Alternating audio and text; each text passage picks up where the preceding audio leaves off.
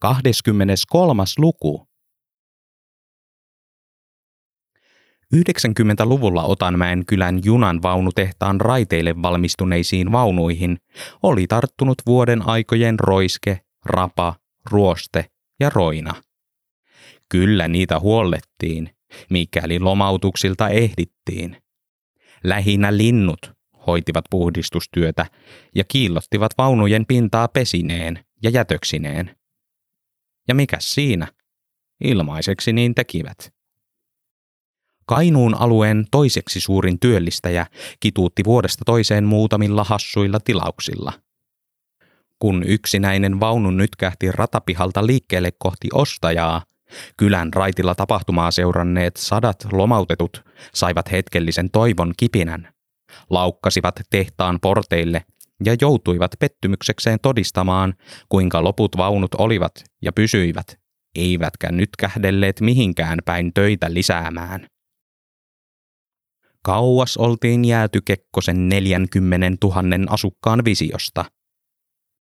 Pari tuhatta sitkasta ja enimmäkseen työtöntä asukasta kannatteli kylän kapakkaa, jonka omistaja oli alkanut virittää toivoa, että jospa joskus tulisi Suomeenkin halpalentoyhtiö, joka kuljettaisi karjalastillisia ihmisiä aurinkorannikolle muutamalla markalla.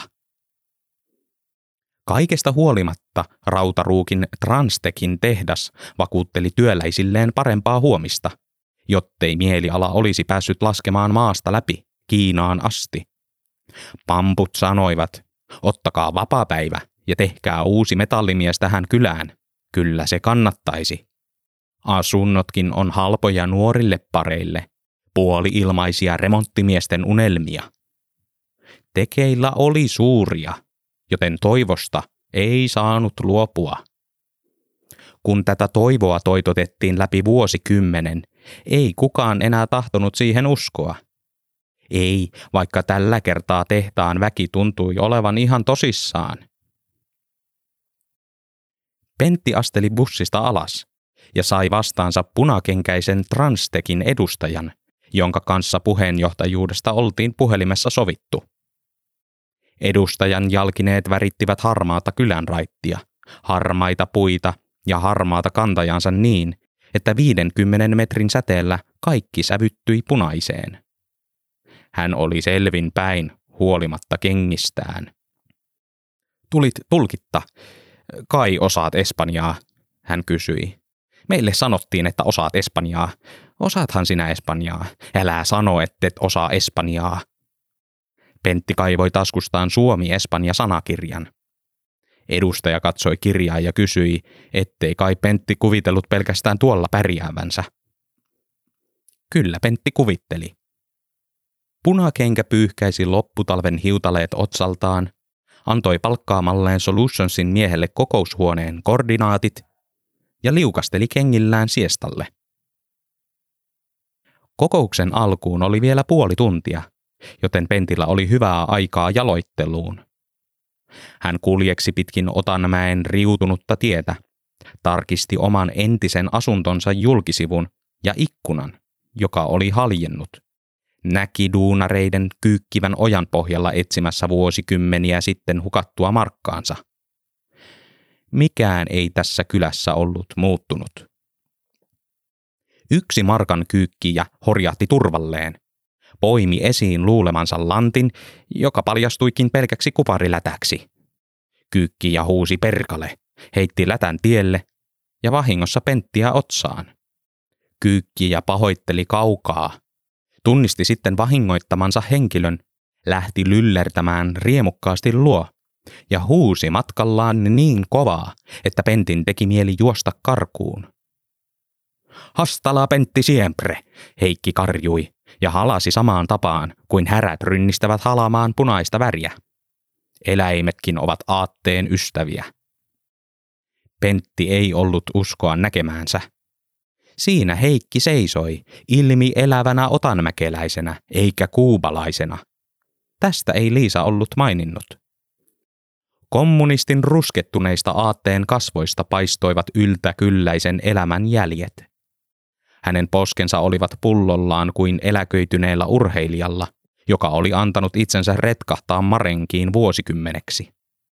Haalari oli entistä pingottuneempana, parista paikkaa tursusi ehta läski. Hiukset harmaat iästä, auringosta tai ikuisesta vitamiinin puutostilasta. Hampaat keltaiset, reijät toimivat konjakkivarastona. Heikki nauroi, kuinka kuubalainen ruoka oli valloittanut sekä vatsalaukun että verisuonet. Keveyttä ei tästä ukosta löytynyt, ei kiloissa eikä aatteessa, joka virisi ja vahvistui ja norosi joka solussa. Miksi sitten tuli takaisin, Pentti kysyi. Paskapalakka, kommunisti vastasi.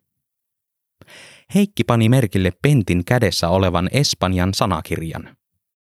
Espanjalainen yritys meinaa ostaa kannattamattoman tehtaan, eikö juu?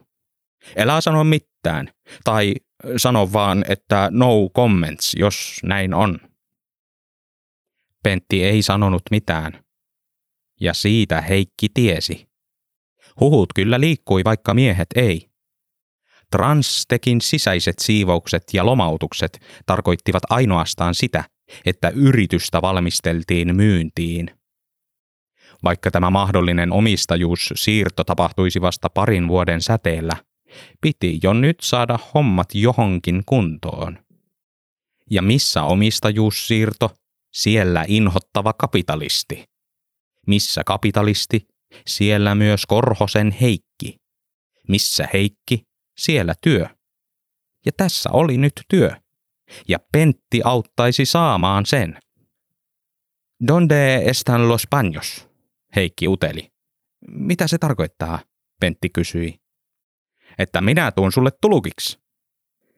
Heikki selitti ummet ja lammet siitä, että mikäli tarvittiin Espanjan taitoa, oli parempi turvautua häneen kuin sanakirjaan. Lähintä kahvilaa kysyvillä sanakirjafraaseilla ei yrityskauppoja tehtäisi, kun ei hän Otanmäessä kahvilaa edes ollut. Rahaa ei hän aateveljeltä ottaisi. Palkkiopyyntö olisi reilu. Työpaikka ostajan uudessa yrityksessä. Eihän minä sinulta tätä edes kysy, kun Hilimaties sanoi, että Liisa kuulemma työskentelee sulle ja johan se nyt on jossain solidaarisuuden laissakin, että esimiesten pitää auttaa alaistensa isiä. Niin, että mennään jo.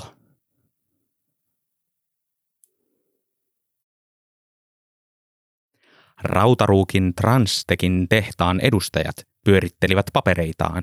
Espanjalaiset pyörittelivät papereitaan ja Heikki taskussaan olevaa rommipulloa. Pentti loi silmäyksen pöydällä lojuviin monimutkaisiin espanjan ja englanninkielisiin sopimusluonnoksiin ja ajatteli, että Heikki tulkkina taisi olla hyväkin juttu. Jos Transtekin ja Talgon osapuolet olisivat puheenjohtajaan tyytyväisiä, varmistuisi työn jatkaminen ja Liisan paperitehtaan työ. Niin mukavasti Liisa oli hymyillyt ja halannut uutisen kuultuaan, että tiesi olevansa oikealla asialla. Tätä toimeksiantoa ei saanut munata millään tavoin. Espanjan ja suomenkieliset papatukset vaimenivat. Ruskeat ja siniset silmät kääntyivät seuraamaan puheenjohtajan alustussanaa. Minun nimeni on Pentti Heikkinen, Pentti Heikkinen Solutionsista, ja johdan puhetta puolueettomana osapuolena. Heikki käänsi täsmällisesti ja huojui paikallaan kuin pieni tonttu. Espanjalaisia huvitti Korhosen Karibian murre, mutta muuten puhe oli varsin ymmärrettävää ja hymy sen mukaista. Alustava sopimusluonnos siirtäisi Rautaruukin Transtekin tehtaan Talgon omistukseen kokonaisuudessaan vuonna 1999, Pentti jatkoi. Ihmiset, koneet, tilaukset ja kaikki siirtyvät. Minä myös siirryn, Heikki lisäsi espanjaksi. Jo ennen sitä espanjalaisia ihmetytti, miksi Rautaruukin Transtekin tehdas halusi väistämättä sopimukseen noinkin yksityiskohtaisen henkilöstösiirron, mutta tyytyivät vastaukseen. Kyllä tulkkia aina tarvittaisiin, etenkin paikallista ja noin hauskan oloista, he tuumivat. Heikki nosti hihansa ja kulautti kurkkuunsa salarommit. Hyvää oli. Tässä oltiin nyt hyvällä matkalla kohti työ- ja kotielämän tasapainotusta. Kyllä kuusi kolmevuotiaat voivat vielä työtä tehdä. Töitä Heikki tarvitsikin. Kelan porvarit eivät jostakin syystä suostuneet maksamaan eläkettä, vaan tahtoivat kaiken maailman selvityksiä siitä, miksi kirjat olivat Kuubassa ja työmies nimeltä Heikki Korhonen haudassa. Perkale. Eivät olleet uskoneet, että Kuuban reissun aikana tehtaan Heikki Korhonen, mikä lie sydänvikainen kääpä, oli ottanut ja kuollut vuoron päätteeksi joskus vuonna 1992 ja vienyt identiteetin mukanaan hautaan. Miten sen sieltä olisi saanut? Heikki otti toisen rommihuikan ja päätti lyödä kättä päälle espanjalaisten kanssa, että pitäisivät sanansa. Hän horjahteli talgon väen luo, sylkäisi kouraansa ja ojensi ruskeaa rommiräkää valuvan kätensä miehille. Pentti tarkisti muistiinpanoistaan, oliko puhe ollut kättelemisestä tai jostakin, jonka voisi tulkata kättelemiseksi. Ei ollut. Kättelemisen käsitti oikein ainoastaan Heikki itse. Espanjalaiset puolestaan tulkitsivat välikättelyn suomalaiseksi tavaksi ja tarttuivat Heikin liukkaaseen kouraan sen kummemmin asiaa miettimättä. Ettekä sitten saatana ruppee muuttamaan tätä tehasta miksikään flamenkohalliksi, Heikki puhisi espanjaksi ja hieroi tyytyväisenä lähmäistä kättään housuihinsa. Minä on mainari ja nykyisellään junan rakentaja ja metallimies, enkä mikään perseen ketkuttaja. Espanjalaiset kääntelivät päitään vuoroin Penttiin ja vuoroin Heikkiin. Kääntäjä puhui paljon pidemmälti kuin puheenjohtaja, joka ei ollut puhunut mitään kohta kahteen minuuttiin. Oli selvää, että suomalaiset olivat hiljainen ja tarkkasanainen kansa, mutta että muutamaan suomalaiseen sanaan mahtui tuommoinen vuodatus espanjaksi. Suorasanaisuudesta pisteet, mutta muuten sävy vähän närkästytti.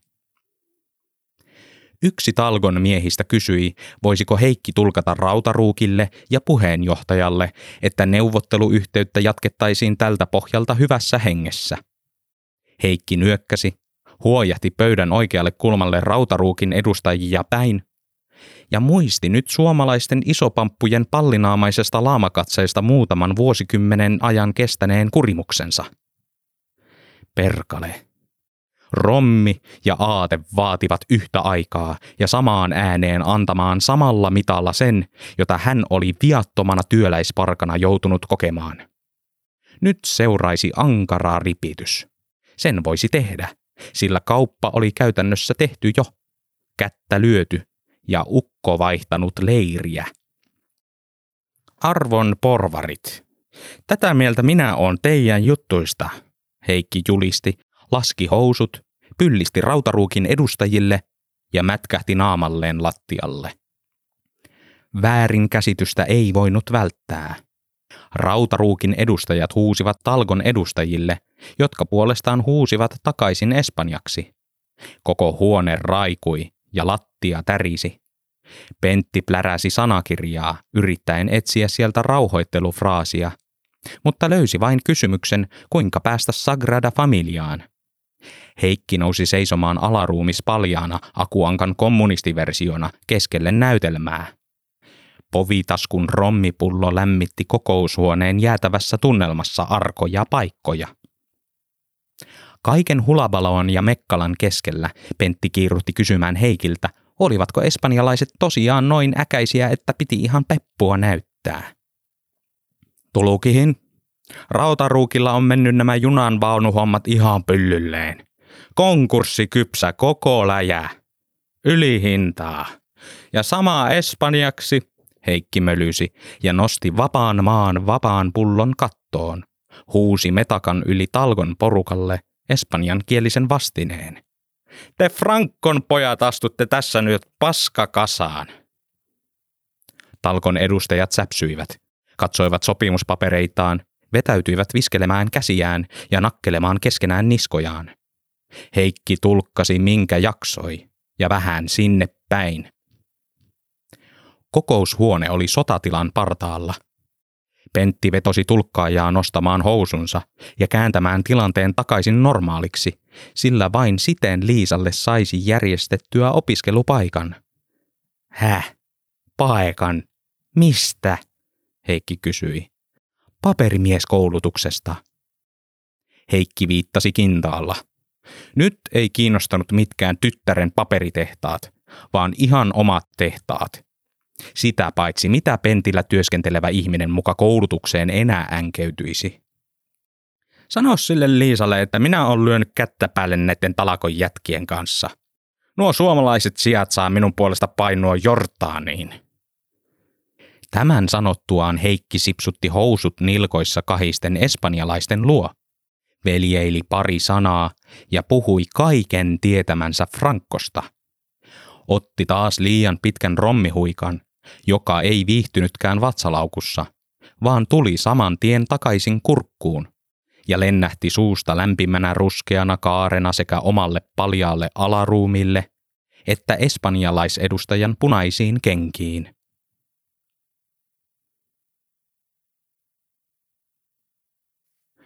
Muutama päivä tapauksen jälkeen Pentti istui toimistopöytänsä ääressä ja tuijotti puhelinta. Elettiin ratkaisun hetkiä. Hetkenä minä hyvänsä Transtekin ja Talgon edustajat soittaisivat nauriskarille ja kertoisivat, jatkaisivatko he Solutionsin kontrahtia vai eivät.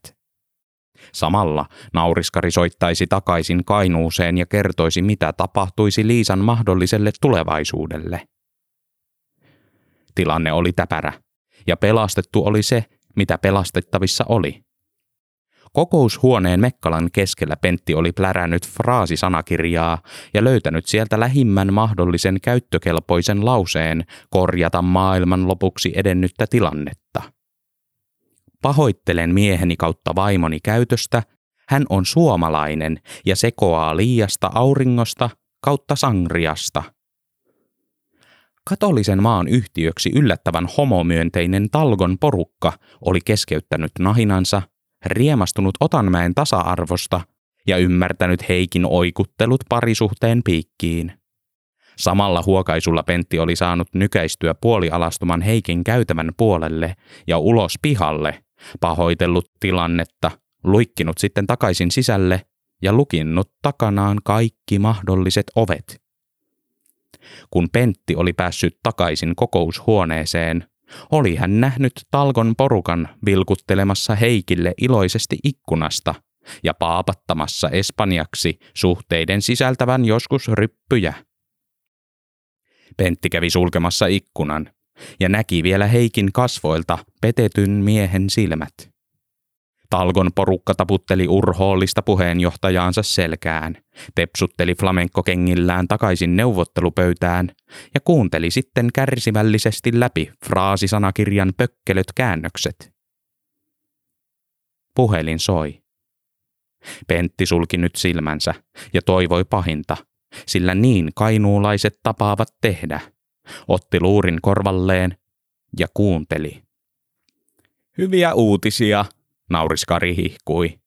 Talgo ja Transtek, ne jatkaa yhteistyötään ja se on kuule Pentti nyt niin, että ne haluaa sut puheenjohtajaksi seuraavaksi kahdeksi vuodeksi, neuvottelujen ajaksi. Kainuun Solutions saa tästä nyt tasaiset tulot. Ja sinä, Pentti, kans. Pentti räväytti silmänsä ja korvansa auki. Nauriskari naureskeli ja jatkoi soittaneensa jo Ruuskaselle UPMään ja voidellut hänet pistämään Liisa Korhosen paperimieskoulutukseen. Solutions jäisi tästä hyvästä paperitehtaalle palveluksen auki, mutta lupaus oli lupaus. Pentti sulki puhelimen, hengitti pari kertaa ja hymyili. Elämä oli ihanaa ja näyttänyt vihdoinkin koreat kasvonsa. Nämä ilouutiset piti lähteä kertomaan Liisalle – välittömästi. Hän otti takkinsa ja juoksi läpi keväisen sulan kohti ikiroutaa, kuvitteli ystävänsä ilmeen ja ilon, tempoi alaoven auki, loikki juopuneiden yli ja loikki aina Liisan oven taakse, rimputti ovikelloa ja kuuli tepsuttelua sisältä. Kun Liisa avasi, Pentin yllä oli onnistumisen ja riemun ilme. Sinusta tulee paperinainen, Pentti sanoi. Liisan käsistä tippui tiskirätti suoraan lattialle. Hän ennätti miettiä, vedättikö Pentti, mutta samassa tekstiviesti piipatti. Se oli Ruuskaselta. Ruuskanen tässä hei. Haluaisitko tulla meille paperimieheksi? Soita ku ehit. Uskottava oli. Pentti oli pitänyt sanansa. Seisoi siinä hömelönä oven suussa ja hymyili. Avasi sylinsä ja halusi halauksen. Piti halata. Piti kiittää. Oli kyllä vähän aihettakin. Liisa mietti. Tämä kaikki tarkoitti nyt sitä, että iskalle ja äidille voisi puhua totta ja sanoa, ettei Solutionsin homma enää vastannutkaan vaatimuksia, vaan tästä likasta tulisi paperinainen. Ja mikä parasta, sen voisi sanoa pian ja päin naamaa. Voisinko minä jäädä nyt hetkeksi, Pentti kysyi lurppasilmillään halauksen jälkeen. Liisa poimi rätin lattialta ja hymyili. Pyysi Penttiä riisumaan kengät ja lähti itse keittiöön parempia arabiakuppeja nostelemaan. Kattoi niitä pöytään neljä, näki Pentin hölmistyneen ilmeen ja hölmistyneemmän suun kysyvän, eikö kupeissa ollut nyt laskuvirhe. Kaksi ihmistä hän tässä huushollissa oli, ja lisäksi Pekka, mutta hänellepä taisi olla varattuna tuo nokkamuki. Iskä ja äiti tulee käymään, Liisa hymyili. Onneksi mä ostin ylimääräisiä kermaleivoksia, niin sullekin riittää. Pentti pohti kumpi olisi parempi, hypätä parvekkeelta alas vai luikahtaa hiljaa rappuun. Kumpaakaan ei Pentti ehtinyt tehdä, sillä juuri sillä hetkellä Pekka hurjasteli räikkä kädessä ruokapöydän eteen, kikatti ja kampeutui kysymättä miehen syliin kääntyi katsomaan maailmaa samasta näkövinkkelistä ja pyöritteli räikkää niin, että korvissa soi. Samassa raskaat saappaat romistelivat ja hipsuttavat tossut hiippailivat oven taakse. Kaikki oli myöhäistä. Liisa heitti tiskirätin altaaseen ja ryntäsi avaamaan oven vanhemmilleen. Pentti pysyi nurkan takana aloillaan ja toivoi maan nielevän tai lattian sortuvan itsellä – mutta ei sylissä räikkää pyörittävällä Pekalla. Heikkiä ei tehnyt nyt mieli kohdata, sillä edellinen tapaaminen oli niin katastrofaalinen. Hastala Liisa siempre, Heikki mylvähti ja kätteli tyttärensä. Missä Pekka on? Tuolla se ruokapöydässä, Liisa vastasi. Kengät askelsivat eteisessä ja lähestyivät kulman takaa ruokapöytää. Heikki tapasi ensimmäistä kertaa elämässään lapsen lapsensa ja aivan liian monetta kertaa pentin. Ensimmäisen näkeminen tuntui ihmeelliseltä ja miellyttävältä sisimmässä, toisen oksettavalta. Mitä ihmettä Pentti täällä teki, Heikki mietti. Riistäjän syli oli paha syli, ja siinä viaton lapsen lapsi oli, ja ihmetteli, pyöritti räikkää ja tapitti aatteellista ukkiaan silmiin. Sitten sattui Heikin kannalta onnellinen sattumus. Pekka keskeytti räikän pyörittämisen, tuijotti edelleen ukkiaan, alkoi äkkiä nauraa hervottomasti ja pissasi Pentin syliin. Siinä ei ehtinyt kummoisiakaan tehdä, kun sekä lapsen että riistäjän housut kostuivat. Vaarin oma poika, Heikki ajatteli. Liisa pahoitteli, nosti Pekan Pentin sylistä ja käveli virtsaa valuvan lapsen kanssa vessaan vaihdattamaan housuja. Heikki istuutui pöytään, otti kyselemättä itselleen kermaleivoksen ja tunki sen suuhunsa ennen kuin Hilma ennätti istuutua viereen nypläämään pöydän päällistä. Posket mouskuttaen Heikki ojensi pöydän yli oranssin servietin pentille, joka ei tohtinut nousta pöydästä mihinkään. Siitäpä hän sai porvari. Vaihdon jälkeen Pekka viipotteli taas pitkin huushollia räikkä kädessä, ja Liisa kyykki tiskirätin kanssa lattialle lurskahtaneita tippoja pyyhkimässä. Palasi sitten ruokapöytään, ja ihmetteli ääneen, missä mahtoi olla ylimääräinen kermaleivos. Kyllä nyt kaikille oli tarjolla oma. Pentti heilautti kädellään ja pyyhki servietillä housujaan. Hilma nosti päänsä pöydän kulmasta ja kysyi, oliko nyt aika lähteä. Nytkö jo? Heikki turhautui. Tässähän oltiin ehditty olla vasta heintuskin kahta minuuttia. Hilma yllättyi. Kaksiko vain? Liisa istahti alas, asetti rätin viereensä ja otti itselleen teetä, pyöritteli lusikkaa kupissa ja vaivihkaa hartioitaan. Nyt oli aika sanoa iskelle ja äidille paperitehtaan paikasta, hän mietti. Mä oon kuulkaas miettinyt vähän näitä solutionsin juttuja ja tullut siihen tulokseen, ettei tämä firma tarjoa tarpeeksi haastetta, niin mulle tarjottiin kuulkaas opiskelupaikka. Musta tulee paperinainen. Hilma viivähti hetken tyttärensä silmissä ja pakeni taas pöydän kulmaan. Heikki pyöritteli kahvikupissa nestettä ja tuijotti puolestaan penttiä, jonka omat silmät harhailivat servietissä. Kukaan ei puhunut yhtään mitään. Ei reagoinut millään tavalla. Ei edes onnitellut. Liisaa kiukutti. Nyt kun kerrankin tässä oli oikeasti isot rahat kyseessä ja menestykseen oltiin vanhemmista huolimatta päästy, niin eikös vain samanlainen vähättely ja mykkyys paistanut läpi? Mutta niin vain, koko pöytä pysyi vaiti.